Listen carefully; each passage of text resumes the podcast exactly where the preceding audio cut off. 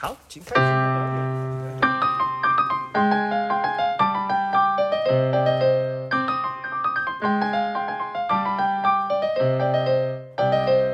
各位好，欢迎收听第一百四十八期的迟早更新，我是任宁。啊，那上期节目里面说到上海天气不太好啊，那所以我们还是找了个机会，跑到甘肃和四川交界的这个区域来旅行了一段时间。那既然出来玩呢，也就免不了录我们的特别节目《行旅闲聊》。现在坐在我旁边的是《行旅闲聊》的老朋友 Real。大家好，我是 Real。哎，而且我们在旅途当中啊，偶遇了 Sam 一家四口。那大家在节目开头听到的那段马克西姆的《克罗地亚狂想曲》，就是他们家九岁的小朋友琪琪演奏的。嗯，我们跟 Sam 聊得很开心啊，所以就想拉他也一起来录节目啊。Sam 跟大家打个招呼吧。大家好，我是 Simon。呃，今天我们这个场景，我先给大家稍微介绍一下背景哈。我们现在是在这个叫什么甘南藏族自治州的一个。应该不叫县城，小村庄里面吧，应该是。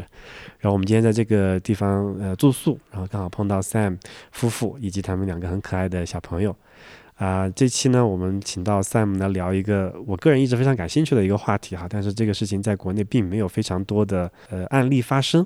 Sam 他们一家选择了一个呃呃，在美国其实已经有很多人践行过的一个方法，叫做 homeschool，就是叫做呃家庭教育。就是不不是参加我们去一个学校里面固定的去上小学，啊这么一个方法，而是说他自己带着小朋友，他自己给小朋友提供教育，那他也有足够的时间带小朋友出来玩儿，所以也是我们这次在路上碰到他们一家，然后我们刚好就这个话题啊，我们跟 Sam 来聊一下他关于这个 homeschool 是怎么一个想法。嗯呃，我觉得在聊 homeschool 之前啊。能不能请 Sam 先介绍一下自己的背景或者说一些想法？因为很多人会有一个，嗯，第一个问题就是说，诶，什么样的人会选这样的一个方式，对吧？是你条件特别好吗？你可以请到这个最好的老师吗？你这这个小孩哪怕以后这个不在国内受教育也无所谓吗？对吧？就因为我觉得大家大家受教育，呃，这个送小孩去上，比如说培训班呀，或者说我必须要去好的学区上好的学校。很大程度上是因为我们必须在一个既有的社会规则里面做事情，所以我们要遵守它的规则，因为大家都在这么干。那么，既然选择了一条别的路，我觉得下意识的会觉得说，那是一个什么样的人会做做出这么一个选择呢？好的，那我先自我介绍一下，我的话呢是正儿八经的出生在中国北方的一个农村。那我在西安接受的高等教育，我的爱人也是在济南接受的。大学的啊学习，所以说的话呢，我们本身并没有什么特殊的，其实我们是一个普通的一个家庭。那么为什么去做了这样的一个啊 homeschool 在家教育的话呢？我想是有很多的一些背景原因。其实对于这个事情的一个了解，我想还是从自己个人说起吧。我是本来是本身是做程序员的，那么我从毕业之后就接触到了欧美的一些。啊，企业的一些文化以及他们本身有的一些文化，而我们夫妻双方也是基督徒，对子女的教育、父母的责任方面，可能呃跟传统上面也稍许有些不同吧。我们其实也有过一些挣扎了，面临面对的一些压力。毕竟就像刚才您说的那个，其实它不是一个主流的一个一件事情。呃，那让我们决定去做这个，是因为我们对一些事情做了一些反思。呃，实际上，啊，我的儿子是。白血病。那么他在医院里的时候，我们对于生命、对于教育，呃，就在这病床旁边，我们其实考虑了许多。所以，当化疗结束之后，我们回到家中，我们认为去学校本身这个环境对他的身体并不是特别的好，所以这是是一个最基本的一个考虑了。那么我们就开始研究，就像您刚才说的，其实在国内在家教育是一个。凤毛麟角，几乎是找不到的资源的这样的一种情形，那么我们就去做了一些探讨，然后也开始在家去做了一个实践。但是当我们去做的时候，发现它给我们的家庭带来的这个益处啊，要比我们所考虑的风险要多得多。所以我们就把在家里呃，在学校里本来上到三年级的女儿也接到家中，也开始在家教育。这是我们最早的一个开始。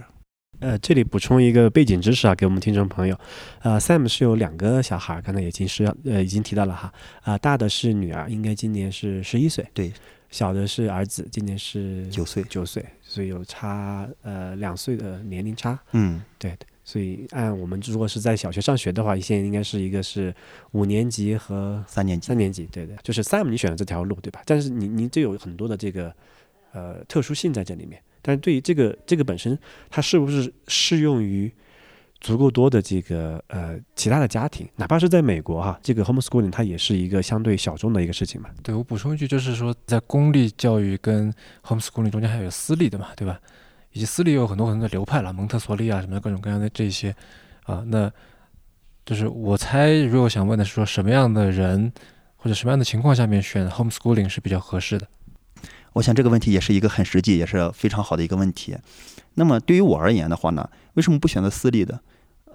经考虑经济原因嘛，私立的其实是比较贵一些。另外一个，我并不是因为 homeschooling 我就否定了私立或者否定了公立。对于不同的孩子，其实他是有不同的方式、不同的性格，需要不同的引导。那么我也有认识的人，他的孩子有分别，他是美国那边的，他分别是在公立、私立、homeschooling 在家三种都可以有。就是我们并不是在这里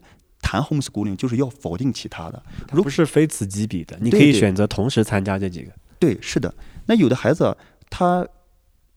他的集体性，或者说他就是需要按部就班的去做一些事情的话呢，其实公立教育是蛮好的一个。他的教育资源也并不是说，呃，目前的情况不并不匮乏，而且的话呢，有许多的老师啊、包括教育机构呃整个的教育的一个体系了，其实还是蛮好的。那么私立的话呢，这个也是显而易见的。呃，我前几天在客栈这边刚刚接待了一个从青岛过来，他的孩子要去英国留学读书的，那他是在私立教育里面的。我看这孩子非常优秀，他对有大量的阅读，而且的话呢，作为一个高中生的孩子，他已经有了自己研究的方向，而且是比较我们比较害处的数学方面的一个研究，并且在这里，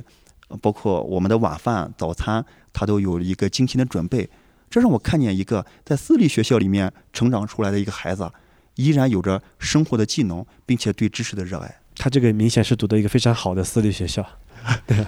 如果早一点过来的话呢，你可以听一下他对私立学校的评价，因为这也是我我对他比较认可的一个地方，就是一个孩子或者一个人，他对一些事情有自己的观点，有自己观察，这其实很重要。但但其实就但您这个具体案例里面，您是选择的完全的 homeschooling 对吧？对，没有没有选择这个公立和私立这种结合的方式。是的，就这里面我这个选择其实不，我开始一我们节目开始也提到，这个绝对是一个非常在中国非常非常小众的一个事情哈。嗯，这里面，呃，我我不得不先把这个问题先摆出来哈。这个我我现在我手上有一个，我刚刚搜索了一下，因为我我依稀有这个印象，我给我给大家念一下这这段话哈。这段话出自哪里呢？这段话出自《中华人民共和国义务教育法》啊，它里有个第五呃第五十八条，这个这条是这么写的：适龄儿童、少年的父母或者其他法定监护人，无正当理由未依照本法规定送适龄儿童、少年入学接受义务教育的，由当地乡镇人民政府或者县级人民政政府教育行政部门给予批评教育，责令限期改正。那这个是呃义务教育法里面对于这个我们所就是如果你因为所谓义务教育吧，义务就对应着一个责任，对吧？你必须把你的这个小朋友送去接受这个接受这个教育。但是呢，它并没有严格规定这个教育的一个形式。但是通篇观读完这个义务教育法的这个法条的规定，我们可以看到它基本上是为这个这个学校教育所准备的。但是它留了一个口子，就是在这个第八章最后一章的负责里面，它规定了这么一条，就是第六十二条，他又说，社会组织或者个人依法举办的民办学校实施义务教育的，依照《民办教育促进法》有关规定执行。民办教育法，呃，民办教育促进法未做规定的，适用本法。然后呢，我又去简单翻了一下这个所谓的这个《中华人民共和国民办教育促进法》，那基本上它也是为这个学校就学校教育所准备的，所以呃，但是它跟这个这个义务教育法它规定的点侧重点不一样，因为民办教育法呃民办教育促进法，我理解它出台的背景是要解决当时中国的这个主要是农村地区的这个教育资源不足的问题，就是要说开展这个非这个公立学校教育的体系之外的一些这种什么什么乡村教师呀，这种方式来来来实现。但是它的主要目的还是说你要去开一个学堂也好，学校也好，它还是有一个什么固定的教学场所，对吧？固定的一个一个教育体系。但是这显然这两部法都没有对这个 homeschooling 这个有一个明确的规定，但它既没有说规定你一定不行。但也没有说，好像我如果严格按法条规定，你这个也落不到这个 homeschooling，好像也也不严格适用于这个方式。呃，就其实它处于一个相对来说灰色的地带。就是说，你们在践行这个 homeschooling 的这个过程中，有没有遇到类似于这种呃法法律方面的一些问题？您的这个调查研究 也很实际，也很直接。那么对于我个人而言的话，目前没有遇到。但是的话呢，其实有一个案件，你可以搜索一下，应该是北海市那边镇政府起诉了两个孩子的父母，因为他们认为他们违反了九年义务教育法。但是如果从那个案件的过程当中我们来看的话，实际上在九年义务教育法之外，我们还有最大的一个法律的基础是宪法。在宪法的规定里面，其实是给予了我们公民去自由选择教育的一个权利的。所以的话呢，我想这也是一个法律的一个基础。另外一个在实施上面，那就是我们对于九年义务教育的一个解读了。就像刚才您提的，您提到一个，那一种就是我默认的是送到公立的学校当中去。那还有一种也许好一点的，就像学堂那种私私塾的性质。那至于这种完全在家的教育。我也可以很诚实的、诚实的说，这几乎游走于法律的边缘。我，我还是补充一下，这个不是说这个 homeschooling 就一定是非法的，因为这个我们还是要回过头去看这个所谓这个义务教育法它出台的一个背景是什么？因为义务教育法出台的背景是中国处于这个呃改革开放。对，走出文盲阶段。对，这一个是一个扫盲，这个是解决基础问题。另外一个更重要的就是说，当时有很多这个农村地区的这个家庭，他会说让这个小孩尽可能早的出去打工挣钱养家，对吧？特别是后来是改革开放的，到了九十年代的中期的时候，有那个他特别沿海这个用工的需求高涨，对吧？这个大家都知道一个历史背景。那么确实有很多这个小朋友，农村特别是农村的小朋友，他没有读完小学，没有读完初中，他就出去这个。啊，赚钱养家，对吧？这这还有减轻大家这个农民的这个这个负担。当时那个也存在一个所谓的那那个农村和城镇这个剪刀差的问题。那农村的这个经济条件确实是比较差的。当然呢，目前这几个情况，我觉得在现今二零二零的中国已经开始有点不适用了。因为我们今年的这个政府的政治目标是要脱贫，对吧？全面的实现脱贫。那农村也也也已经好几年前就已经取消了这个农业税的一些剪刀差的这个这些规定了。那现在就是说是要有反哺农村，对吧？加强农村基建。那我觉得义务教育法它里面规定的这种，他想避免的一些问题，就是让这个小孩，就是家长让小孩没有完成适当的教育就去这个呃参加工作，这种事情已经越来越少了。所以他要约束的那些对象，那显然也不是 Sam 像 Sam 这种，呃，主动进行这个 homeschooling，而且是非常，呃，尽心尽责的这种家庭。所以我觉得，就是严格来说也不算违法，对吧？只是说目前来说，这对这条的这个规定怎么去理解？我觉得，因为它本身是一个非常小众的一个一个一个案例嘛，确实可能法律上也没有这么一个，呃，明确的一个说法。我可能我我预计哈，可能十年之内也不会出台类似的法条来来来规定这一个事儿，所以我觉得这里面如果呃我们的听众朋友里面有想呃也想采取这个 homeschooling 的方法哈，就是还是要关注一下这一点，但也不要把它过于当做是一个啊障碍，对吧？呃，您刚才提到了益处，这个是怎么样的呢？指的是具体的学科知识这一类的，还是说别的一些所谓的素质教育？这类呢？嗯，其实这方面，呃，我想从有一本书叫《教学七律》上面来说起。教学七律里面提到的教育是包含两个方面，一方面是心智的成长，一方面是知识的的长进。那这两方面其实都有益处吧？就是我我觉得就是至少是从我们的义务教育阶段吧，中国是九年义务教育嘛，就是小学到初中这一段哈。我觉得从这个你们您您二位都是接受过这个本科这个教育的，所以在这个能力上面，我觉得是不成问题的。不管是从这个就是这这九年义务教育之中所涵盖的所有的这种书本上的知识，不管是阅读理解也好啊，还是数理化也好啊，就你都能够解决它。不能这么说，因为我觉得自己知道一个知识，哪怕你是一个专家级、教授级的一个一个人，达到这样的这个造诣，但是。跟说把这个知识传授给别人，让别人也能够运用到这个知识，然后呃能够理解到为什么要学习这个知识，并且让这个高效率的去呃教授这个知识，然后让他也能够在日日后的人生当中，无论是直接的运用到这个知识，还是说间接的用这个知识背后的这种思维方式去处理问题，我觉得这个可能是嗯另一个另一个问题，就是它不是一个说你只要懂就行了。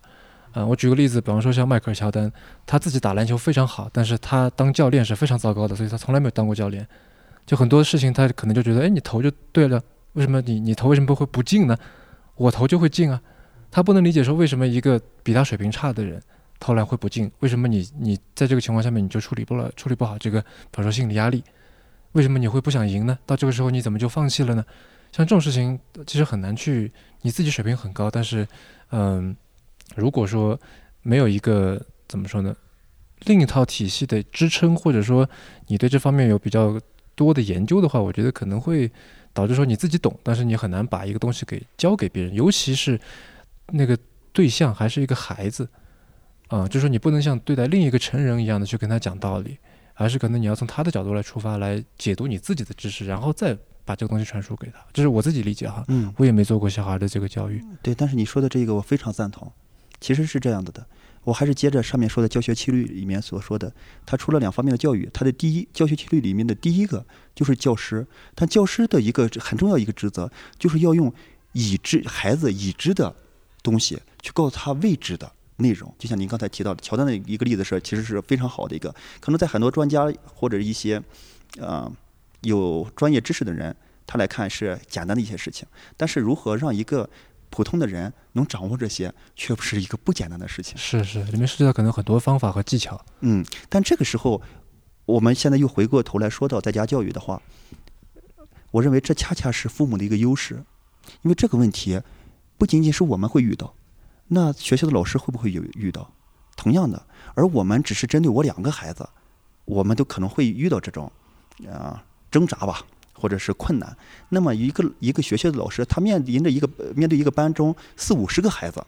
他如何去了解每一个孩子，对每个孩子的知识进行一个专业性的一个指导引导？我想这是我们在考虑在家教育的过程当中，除了有这样的一个挣扎之外，反而是一种还回过头来一种益处的。嗯，一般老师就是因为学生太多了没？我听说啊，嗯，一般都是抓两头放中间。啊，就是特别成绩特别好的学生跟特别差的学生，他们会特别关注，然后中间的反而就就得不到很多的注意力了。对，另外一个益处的话，那么我刚才提了一些知识方面的，就是心智方面的。我们现在其实看到国内有很多的这些新闻报道了，包括那个米可欣前段时间刚出现的这样的一个事故，当然还有好多了，包括北大的弑母案了等等这些。那像这样一些事情的一些发生，它不是一个知识层面的。其实是一个内心的一个心智方面的，我们不能简单的认为它是一个心理健康与否的一个问题。我想，对于一个现阶段的一个人来而言，或者说对于我们生活在这个世界上而人而言，家庭是组成这个社会的一个最基本的单位。所以，如何让一个孩子在家庭当中得到成长，心智得到成熟，这是我们在家教育我认为最有价值的一个事情。其实我们现在也很多家长，特别是我们八零，下面也是八零后嘛。对，八零后家长现在也面临这个小朋友在小学，特别是要入学，面临各种各样学区的选择、学校的选择，甚至老师的选择的这个方面的问题。中国的这个公立学校，呃，这个特别在一些呃一线城市哈，嗯，这个资源又是非常非常的稀缺的，特别是好的那些，那就会导致刚才讲的这个教育资源呃分布不均，或者说你我这么说吧，有一个指标就是说每一个老师。平均每天花在您的孩子的时间上是到底是多少分钟？这是一个非常，我觉得如果能够有一个数字去统计它的话，我觉得会是一个非常尴尬的一个指标啊。对于我们对我国的这个教育界来说，那 Sam 刚才提到这个在家庭教育的这些优势，我觉得其实我简单理解一下，不知道对不对哈？就是说，呃，公立教育现在比较好的解决了这个知识的传授那一部分，嗯，因为毕竟老师都还大部分还是合格的老师，他还是学过这个。呃教育学的，对，然后他拿到了这个所谓的教师资格证，对吧？嗯，他至少在经过这个系统化的培训，就这个在知识传递上面，我我相信他应该还是不能说是每个老师都是比较好的，但就是说大部分合格老师这在这个基础层面上还是能够满足要求的。嗯。但您担心的就是说，他在这个这个人之所以为人的这个非知识性的那些那些方面，您嗯，担心以目前的这个公立学校的这种啊、教育的资源的分配的情况，是不大可能满足您自己对孩子的预期，是吗？呃，我换一个角度来说吧，其实，在教育上面，那么一方面是学校老师的资源，一方面是家长的。我认为，与其去考虑老师那边他们的付出的情况与否，就是刚才您说那个很难以衡量，那么我们很容易衡量的是一个父母付出的多少。那这个父母付出的就有有又又中国又面临一个另外一个比较尴尬的这个社会社会问题啊。嗯我们现在基本上就是中国是双职工家庭嘛，一般来说是这样子，正常的城市工薪阶层是这样子。那么啊，比如说您自己也是从事这个这个 IT 行业，那 IT 行业是出了出了名的这个加班时间比较严重的。那其实我们可以想象得到哈，你比如说上上班时间你九点到公司，你八点送完孩子，然后加班打到晚上回去可能也是八九点，孩子已经睡了睡着了。您自己跟孩子在这种模式下面的互动也好，交流也好，或者说说成长也好，这种时间机会是比较少的。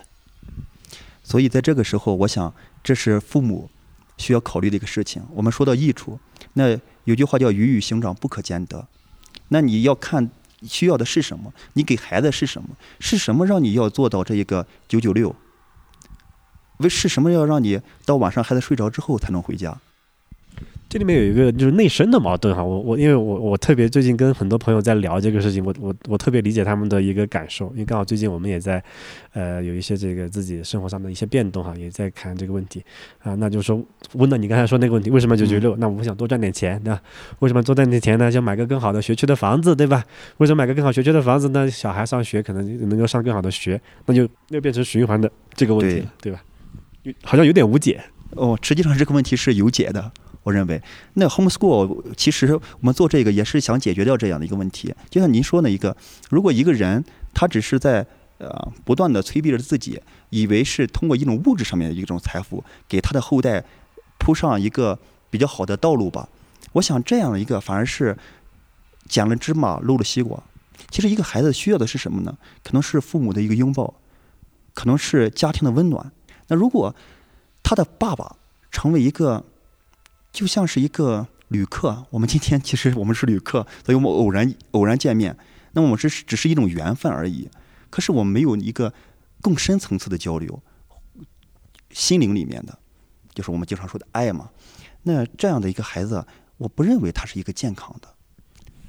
这个是目前我们看到，特别是在一些这种城市里面的这种家庭结构，他工作的这个性质，他的这个居住的环境，他可能离这个办离公司很远，离学校也不近，对吧？然后又又有加班，又有这个所谓的这个九九六这种问题，导致可能一周父母跟孩子见面深入聊天的时候，也就是可能周末而已。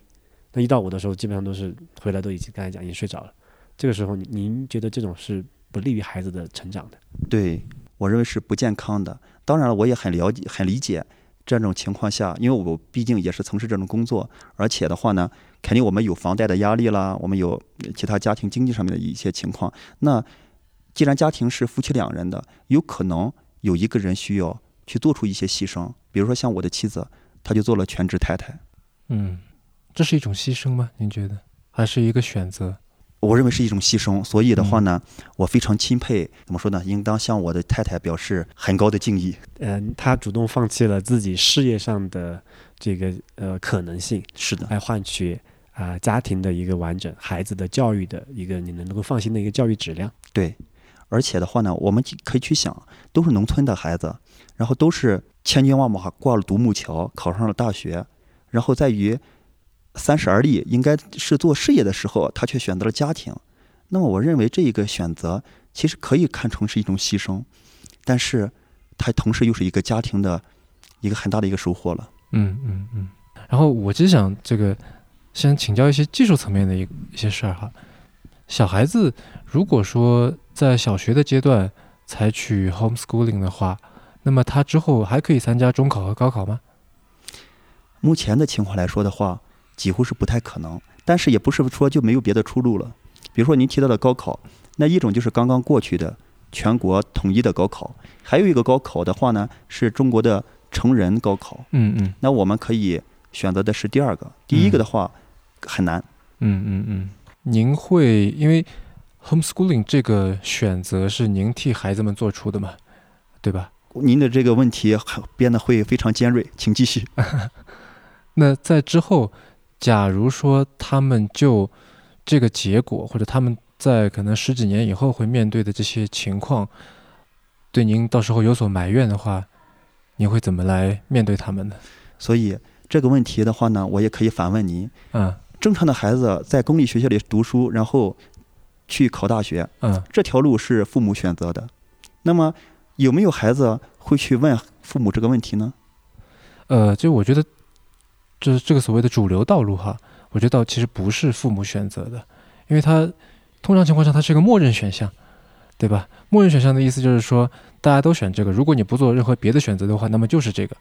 那如果这样的来说的话，是个默认选项，我认为这是一个社会的问题，或者是一个国家层面的问题。嗯，嗯那如果一个孩子对 homeschooling 将来有所疑问，那么其他的孩子对于整个的国家的体系或者社会体系将来是否也会存在一些问题呢？嗯嗯嗯。所以我我其实我反问您这个意思呢话呢，呃，是因为我们有考虑过这个问题，也有别人问过这个问题，嗯。呃只不过是我们很难以说我们怎样把最好的给孩子，明白。呃我们也很难以说一个人能回过头来说，哎，你给我的不是最好的。嗯。所以我们之所以做 homeschooling，是希望孩子有这个能力，他将来可以做出自己的选择，嗯，这是我们想做的一件事情。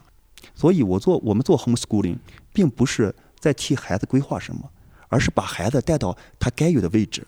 然后我们在他不同的年龄阶段，尽我们的可能去给他提供这样的一种机会吧。同时的话呢，我们也跟他们一同成长。婚姻的一个核心是什么？不是孩子，而是父母。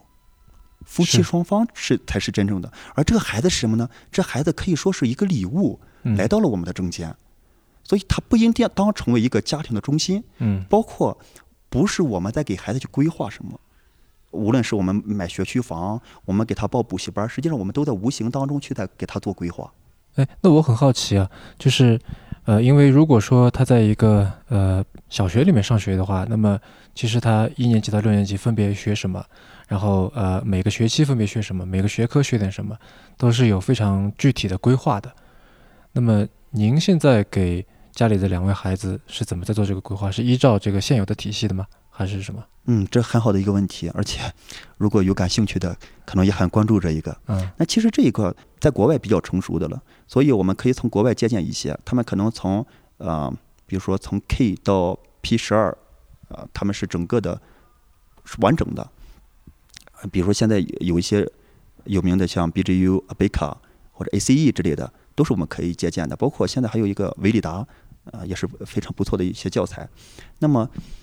国内的的话呢，我们并不是去说是完全的否定。所以对于我的孩子而言的话，我们的数学的知识，我们依然是利用了国内的课程。那至于语文的一个学习，就像我，我想我们在这里也是特别的响应国家的一个号召啊，要多一些古典的阅读，多一些名著的一些阅读。嗯我想这个其实与在学校的六年也好，还是在家的六年也好，关系不大。而嗯反而是在家的这些时间，他有更多的时间去阅读。我还有好多好好几个技术层面的问题想想请教的。就我们在学校，就是我我也是这个这个从小学、初中、高中、大学一路过来嘛哈。嗯，学校教给我们的除了知识之外，或者还有一些别的可能知识层面的、德性层面的东西之外，还有是他给了我们很多的共同记忆。共同记忆包括说很多的同学，包括说，比方说我们小时候，就哪怕这个人不是我的同学，但是我们都学过同一册课本。我说一个什么，像今天那个 Rio 在那倒水，然后我说了句我说自钱孔入而钱不湿，然后他就知道我在说什么，对吧？因为我们以前都背过这篇卖油翁。那像这种的呃集体记忆，呃，在 homeschooling 里面应该是很难去给他的，对吧？这是我一个假设啊，因为我不清楚。呃，您提的这个假设也是很真实的一个情况，所以我们才有了共学小组。我们会找到在一个城市当中有这样子意向的，或者是有这样实践的家长，然后跟他们组成共学小组。比如说我们现在在青岛，我们就有一个共学小组，大概有六七个孩子。那我们在一起的时候，反而发现比在学校里面还有一个优势，因为学校里面的班级它是以年龄划分的，它只能跟同龄的孩子在一起。我们五年级十一岁，那上下不会差超过一一两岁的一个情况。那我们的共学的话呢，我们的小的可能只有三岁，那我们大的呢有十三岁，在这样的一个年龄的一个跨度，我想这也。更真实的社会化的一个反应。他们接受的是一样的教育吗？一起上课吗？哦，那个当然三岁的三三岁的话肯定不行啊。但是的话呢，我们的呃，比如说在小学阶段吧，啊，我想想我们现在的孩子共学的一个情况，呃，大概在最小的，啊，琪琪就是最小的，我儿子是最小的，啊，他今年九岁，那么他的同学有十三岁的，对他们可以在一起学相同的知识。然后有相同的交流。哎，这里我补充一个挺有意思的一个观察哈，当然也是关于这个年龄问题的。其实我觉得 Sam 提这个点，我觉得还我还蛮印象深刻的。因为因为本质上来讲，现在的这个公立学校这种按年级划分的，它是一个叫做一刀切，对吧？它是按生理年龄来划分你的这个这个知识水平和接受能力，对吧？但是它其实并没有考虑个体差异。但但这个也你也不能说它不对，因为从这个规模化的角度来讲，只能通过这种最就是最高效的方式来完成这个匹配的问题嘛。因为因为毕竟小孩的这个认知水平跟他的年龄是成一定的相关性的。他虽然不一定是线性的哈，但就是说那可能还是同一个年龄段，呃，大家比较比较匀质的这种情况下，那老师。然后，才好教书，这个课程才好设计，这个考试的这个才好做，这个本身是没有问题的。但是从实际情况我们看到，确实是不同人还是有一些差异的。那有些有些人可能所谓我们为什么成语里面会有什么笨鸟先飞啊这种之类的，或者有在国内有这个叫。呃，跳级生这个概念，对吧？他因为就是有些小朋友他知识成长的更快一些，或者有些小小朋友他知识成长的慢一点，他肯定还是有不同的这个接受能力的能力的这个差异。甚至放的更大一点来说，哎，我们通常会讲这个小年龄段的这个啊女孩子，她的那个智力发育会比这个男孩子要稍微稍微早那么个一年一年半年的样子。所以这里面我觉得还是有这个这个差异的。另外一个事情我留意到就是说，现在我们在这个，因为现在呢我们在中国啊在进行快速的这个城镇化，对吧？那就导致一个什么问题呢？导致在这个农村地区啊，它的这个基层教育、义务教育是出现了严重的这个嗯叫做入学率不足。就之前我们修的很多这种乡村小学，是希望小学，当时大家都见得很多，对吧？但是最近我通过我自己几年的这个观察哈，我我会发现，真的你到了这个村一级的这个小学里面，你会发现它其实校舍很大，修的也修的也很漂亮，因为过去几年还是花了不少钱在这个这个教育的这个基础设施建设上面去的。但是呢，因为这个城镇化的原因，导致说，呃，这个村里很大一部分的这个年轻人，这个或者有小孩的家庭吧，把小孩送去了这个镇上。或者是县城，或者省城这种方式，导致呢，现在那些那些这种农真的是村一级、乡一级的这种小学，它是住不满的，它甚至一个年级它都没有凑不齐几个班，就会导致这种这种叫做什么来的，叫做混混班上学吧。就几个年级可能是混到一起上的，但可能也不能跨度太大，可能就是不是，比如说三年级和四年级可能在一起，五年级和六年级在一起这样上，因为他要解决这个一个课堂这个这个最低的一个师资的这个配比的问题。因为我记得印象非常深的一个案例，就是去年年底的时候，我我刚好回了一趟我的老家，是在四川的一个一个小县城的一个乡下。嗯，我发现那里的一个课室，我就进去了。当时那个是学是暑假期间哈，学校是没有人的。那那个学那个那个，我就从那个窗外看嘛。那个课室里面只有四只有四张书桌，一个讲台。那课室有容纳能够容纳起码五十个同学生是没有问题的。就现在已经到了这么一个比较尴尬的一个配比状态了，所以我觉得就是这个年龄错年龄段的这个问题啊，不光是 homeschooling 会遇到的，哪怕是现在的这个基层教育，在这个公立教育阶段也会遇到这个问题。所以我觉得 Sam 提的这个解决方案，其实应该对公立学校也有一定的这个启发和借鉴意义。然后我还有一个技术性的、技术层面的一个问题想问哈，嗯，就是。我不知道你们有没有，但是我记得我那个时候是有的。就是说，对于老师啊，会有一种莫名其妙的，你说怕也好，或者敬畏也好，啊，所以就老师说，呃，要求全文熟读并背诵，这种这种要求，我是会去非常努力的去执行的。但是如果是爸妈，因为你成天就对吧在一起，然后呃很多别的要求，就有的爸妈可能会比较宠爱孩子，对吧？至少肯定比老师要宠得多得多。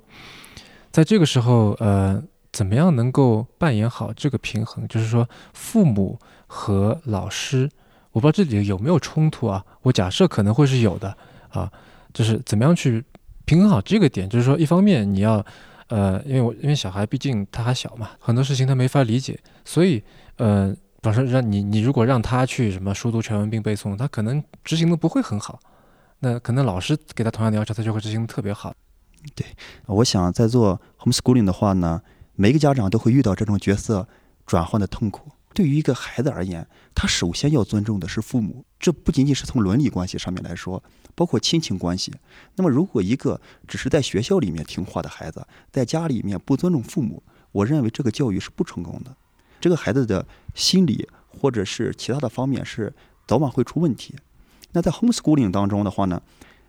我想在这个角色切换上面，反而是家长需要学习的。作为一个爸爸、一个父亲，实际上我们愿意在孩子面前有一个高大上的一个形象。嗯嗯。呃，你你你不能来挑战我，不能来挑战我啊！因为我们是老子嘛，嗯，但是在家里面我们不能摆这个架子，所以包括你，包括前面我们谈到的，呃，老师的老师的身份跟家长的身份这样的一种一种矛盾，恰恰是出自我们内心那点仅有的一点骄傲或者我们自己的自尊的一个原因。如果说我们把孩子当成了我们自己的私有财产一样，当成了我们。以为我们掌握了一些知识，所以我们高高在上。我们要以教导员的身份出现。那个时候，你很难以一会儿自己唱白脸，一会儿自己唱红脸。那这个样子是一个对孩子而言，这是一个分裂的、不可接受的。所以我就想，我也需要去学习，嗯，我也需要去长进，因为我这么多年在这方面我没有学好，包括进入了婚姻之后，我并不是很好的能处理我的这个。情绪的一个问题。那我在工作当中，别人看不见，为什么呢？因为我只需要去说我想说的，我不想说的我可以隐藏起来。我只想跟我喜欢的人打交道，我不喜欢的人，也许我可以去做一些屏蔽了等等的。当然，我们在职场上面肯定有一些这方面一些经验了，但在家里面不是这样的。我们经常觉得在家里面是很多事情是敞开的，呃，所以我想。本来疫情的时候，我还要回回过头来再说疫情了。其实是很多的家长、很多家庭都在做 homeschooling，嗯，他们说的是上网课，实际上那个责任是在父母的身上。但我看到的是有多少，包括思考啊，有多少家长真正的珍惜了这样的时间？为什么把自己的孩子当成了一个神兽？然后当他要开学的时候，欢喜雀跃，总算把这个神兽送回去了。其实我想，这恰恰是无论我们在公立教育、私立教育还是 homeschooling 当中最为重点的一个焦点问题。嗯，我想这是在爱的一个基础上面，家庭教育的一个核心。第二个点是说，怎么样能够让他去做一个状态的一个切换啊？什么意思呢？就是比方说有些自由职业者哈，呃，比如说呃村上春树好了，他。我记得我在一个文章里面看到过，就是他哪怕在在在家里写作，他也会说早上我先出门，出去绕绕一圈，然后再回到家里面，就有一种上班的感觉。他也会说，我每天要固定几点钟就开始写作，写到几点钟我就打卡下班了。虽然也没有人督促他，也没有人让他打这个卡，啊，因为为为什么他要这么做？因为他是希望能够做一个切换。我现在是生活状态，我现在是工作的状态。那么我们以前是说，呃，就到了学校。啊，然后就开始进入一个学习学习的一个状态，啊，开始跟肯定这个状态肯定是跟家里不一样的，对吧？你穿的衣服也不一样，说的话也不一样，打交道的人也不一样，做的事情也不一样。那么 homeschooling 是怎么样去解决这个问题的？他本身是渴望知识的，所以父母怎样去用好的一种呃态度、一种语言、一种方式方法去把孩子带到知识当中，这就够了。其实包括，比如说您提的那个呃村上春树的一个状态状态了，那我们其实也有的，而且的话呢，我们反而可以根据每个孩子不同的天性，他的性格进行定制。我举例子，比如说我自己家的情况，我女儿是一个啊做事情非常喜欢按部就班的一个孩子，嗯，那么她喜欢定课程表，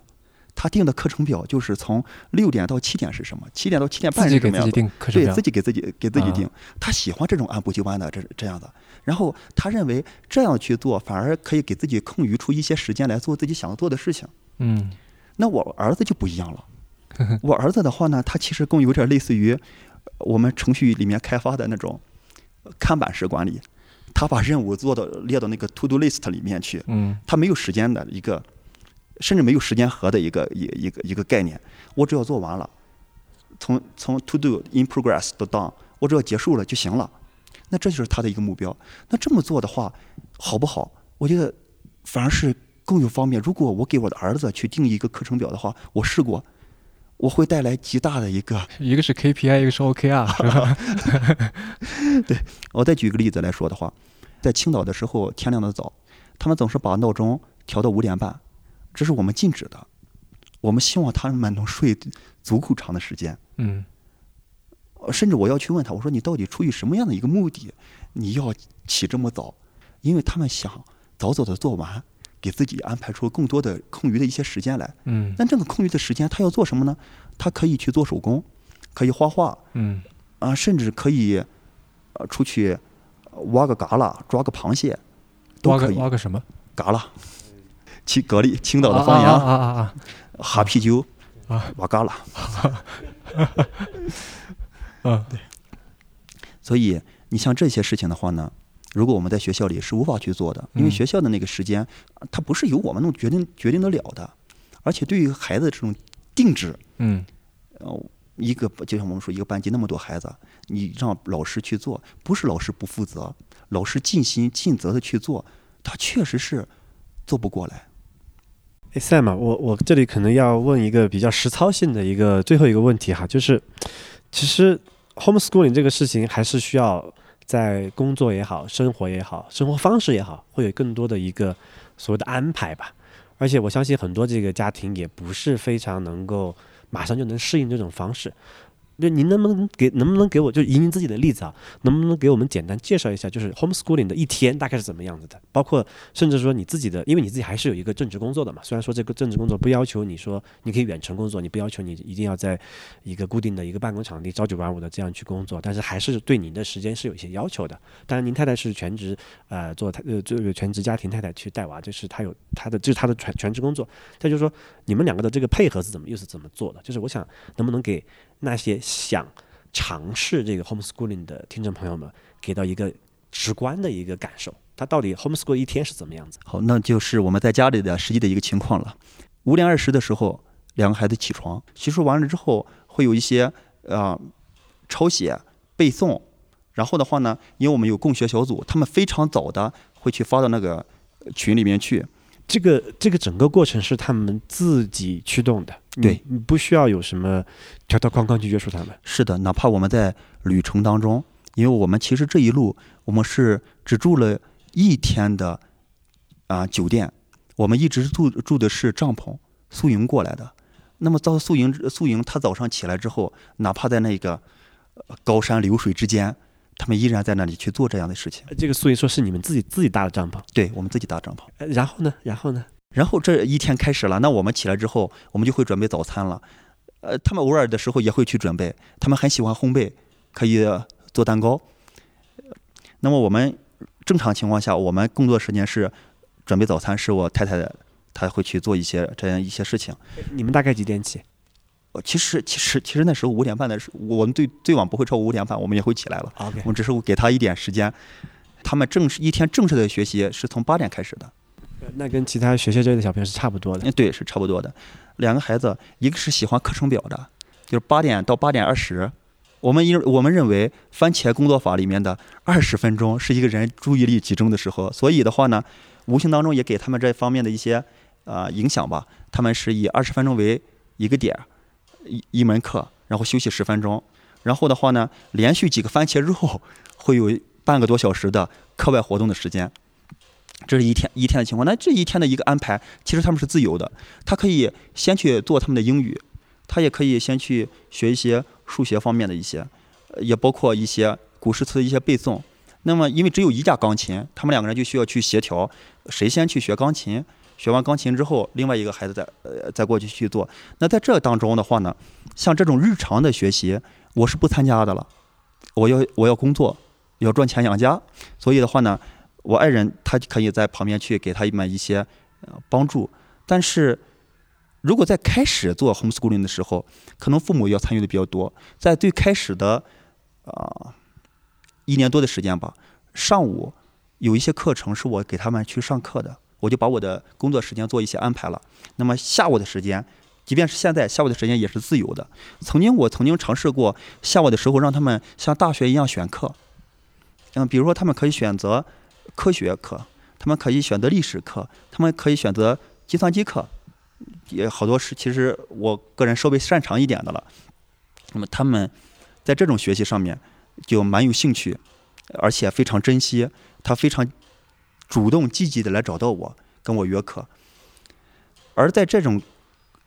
我举例，比如说历史课的一个学习的话呢，我当然需要去做好多的学学习，我就去看一些，比如说剑桥中国史啦、中国史纲啦，甚至啊、其他的一一些方面的一些书籍，然后去给他们一些讲解。而且现在网络上的材料也比较多，所以下午的时候，他们既然时间是比较自由的，那么午饭之后他们可以睡一觉。我们很重视这个午休，所以当午休之后，他选我的课也可以。如果他不选我的课的话呢，他可以去 B 站上面，我们有一些历史方面的一些视频，他们可以去进行一些啊、呃浏览。然后的话呢，大部分时间他们就会去做一些阅读了。我们家大概有五个书架，前段时间他们刚刚结束的是呃《鲁滨逊漂流记》，还有《汤姆索恩历险记》，就像这样的一些。呃，到晚上的时候的话，晚饭之后，晚上的时间我们是比较自由的了，比较自由的。这个时候，我们其实，呃，在一段时间里面比较注重集体在一起的时候，所以我们会去呃看一些电影，而且因为我们的信仰信仰的原因，我们还是会有一起的一个去读圣经，我们会有一些分享，因为我们认为我们教育的一个核心是让他成为一个人。实际上，一个人而言的话，他到底他从哪里来，要往哪里去，他是谁？这是我们也希望在 homeschooling 当中给他们带来的一些影响。我们现在受的教育，我们或者整个教育体系吧，不管是西方美国的还是中国的，实际上是有一个啊，让我想想，那个美国那个教育专家叫什么来？两个字，十九世纪，十九世纪的杜威，杜威，对，其实受杜威的影响很大了。那杜威的话，实际上如果我们看的话，他其实是受经验主义、实用主义的影响很很严重的。所以我们现在的一个教育的一个一个结一个结果吧，就是唯就是唯结果论。嗯，那么我们在教育上面的来说的话，有没有用这个东西，对吧？他会判断这个东西啊，。对，不管白猫黑猫，抓到老鼠就是好猫。我想在这里，其实每一个家庭都需要考虑的，我们的人生，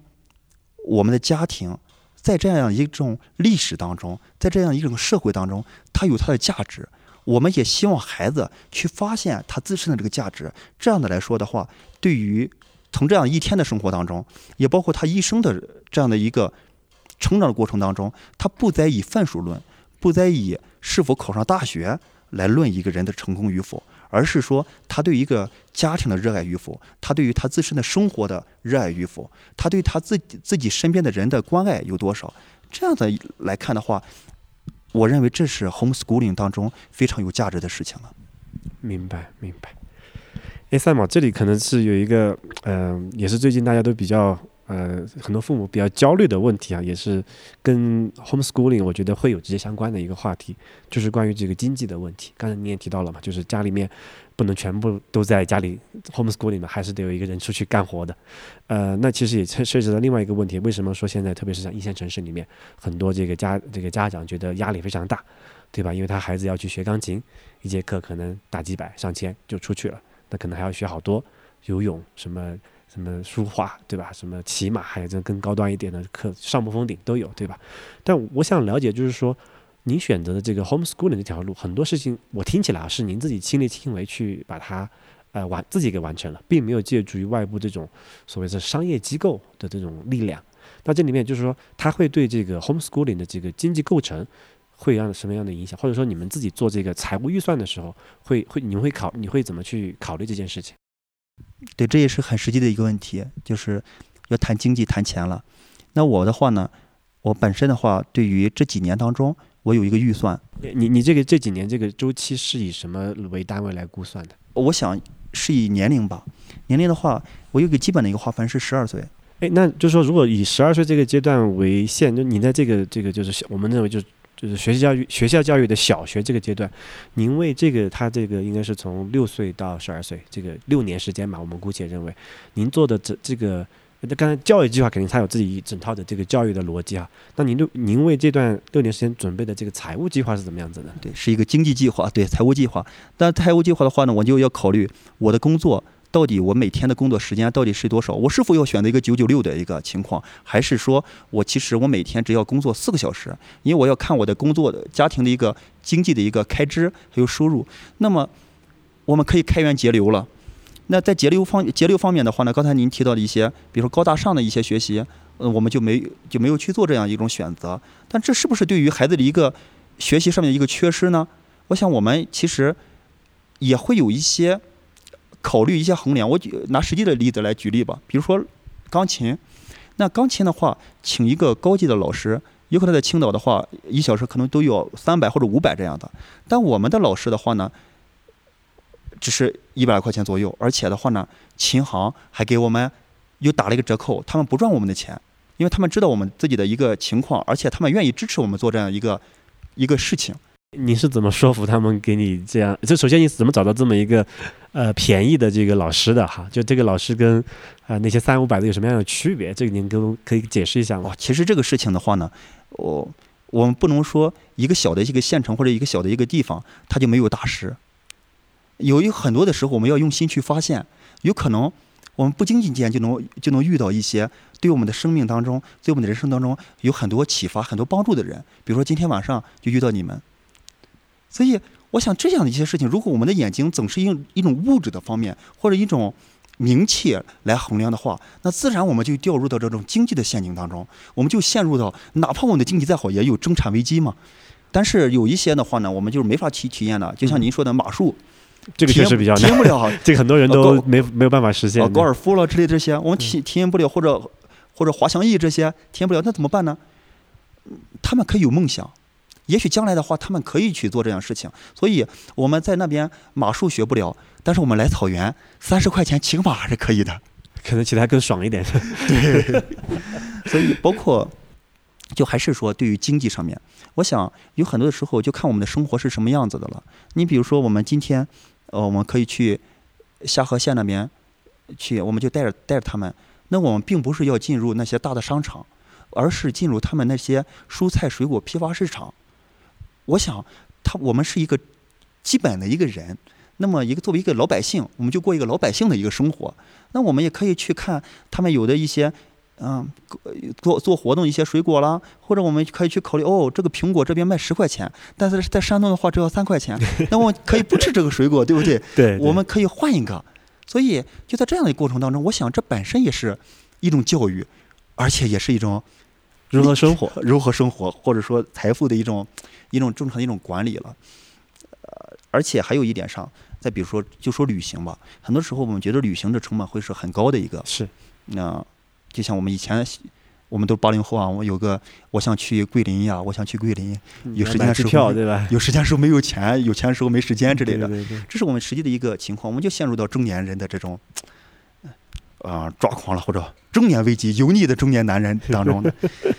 但实际的话呢，如果我们用心的去简单的来看，哪怕一个小的一个村庄，哪怕一个小的一个部落，哪怕一条小的街道，我们可以发现它的美。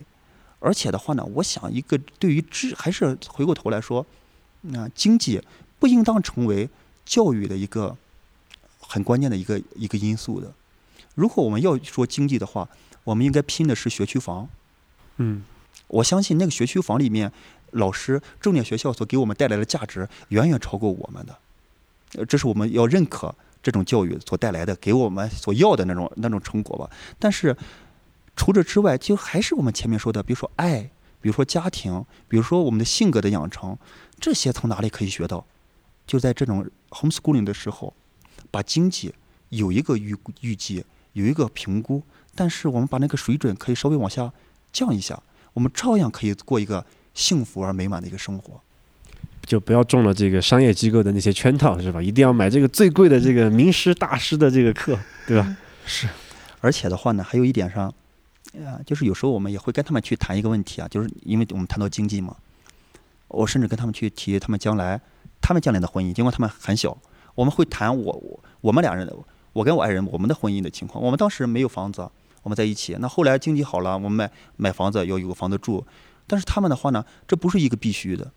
就像我们行走的帐篷这样的一个一个车里面的，或者他将来的话，他遇到他爱的一个人，不要让房子成为他们背上最重的那个负担。家是人组成的，不是砖组成的。对，你说的很对。而且我们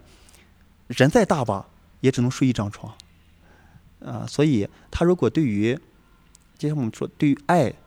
对于社会，对于生态环境、自然，对于经济。他在这样的一个过程当中有一些学习，我认为回过头来说，一个是心智的一个成熟，一个是知识的一个增长，这两者反而又是一个相互促进、相互影响的了。我我们今天刚好去了这个佛寺哈，遇到了这个酥油这个东西，我今天有点这个所谓的醍醐灌顶这个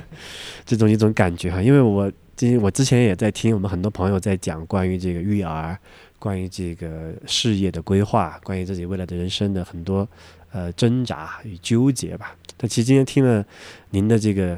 观点，已经看到您的实践，以及看到这个整个的一个活灵活现的例子摆在我面前的时候，我真的是，这是非常大的一个启发在这里。非常感谢 Sam 今天参加我们的这个节目哈。如果后期啊。我相信今这今天今天这个谈话应该也会对我们听众朋友中很多已经成为为人父母的朋友们，或者是即将为人父母的朋友们，或者还在还有那些正在纠结要不要为人父母的朋友们，会有一个非常非常大的启发。相信那个，如果大家有一些什么样的问题的话，我们可以呃上面留下一个邮箱哈，可以大家大家可以来信，我们可以交流一下。我相信 Sam 也也能够通过我们这个节目，能够发现一些啊，因为刚才也提到嘛，homeschooling 在国内是个非常非常小众的一个群体哈，能够找到一个更大的一个群体，能够产生更多的共鸣，甚至说能够把 homeschool homeschooling 这个运动吧，这个 movement 能够在中国能够从一个非常非常小众的事情变得变得不那么小众的一个事情，我觉得这也是一个今天我们能够节目能够对对对这个事情的一个贡献。对，至少说给大家一个多一个选择啊。在节目的最后跟大家来提个醒啊，迟早更新的微信小程序现在有了新的功能，呃，你可以在时间轴上面查找我跟锵锵做的笔记，也可以对节目里面特定的一句话发表看法，那我们也会在上面跟大家进行交流，希望各位去试着玩玩看。那么您刚刚收听的是迟早更新的第一百四十八期，这是一档探讨科技、商业、设计和生活之间混沌关系的播客节目，也是风险基金 Once Ventures 关于热情、趣味和好奇心的音频记录。我们鼓励您与我们进行交流，我们的新浪微博 ID 是迟早更新，电子邮箱是 embrace at weareones.com。如果您想要访问迟早更新的网站，可以在浏览器地址栏输入邮箱的后缀，在网页导航栏中就可以找到迟早更新的链接。我们为每一期节目都准备了延伸阅读，希望您善加利用。呃，如果您喜欢这档节目，那么可以在各大音频平台和泛用型博客客户端搜索“迟早更新”进行订阅收听。啊，那么也欢迎收这个订阅收听我跟 Real 主持的另外一档节目，叫做《提前怀旧》。啊，我们希望通过指导更新，能让熟悉的事物变得新鲜，让新鲜的事物变得熟悉。好的，在今天这个甘南的夜雨里面，哈，的确也的确体会到了这一点。那我们下次再见，感谢 Sam 参加这次节目，谢谢。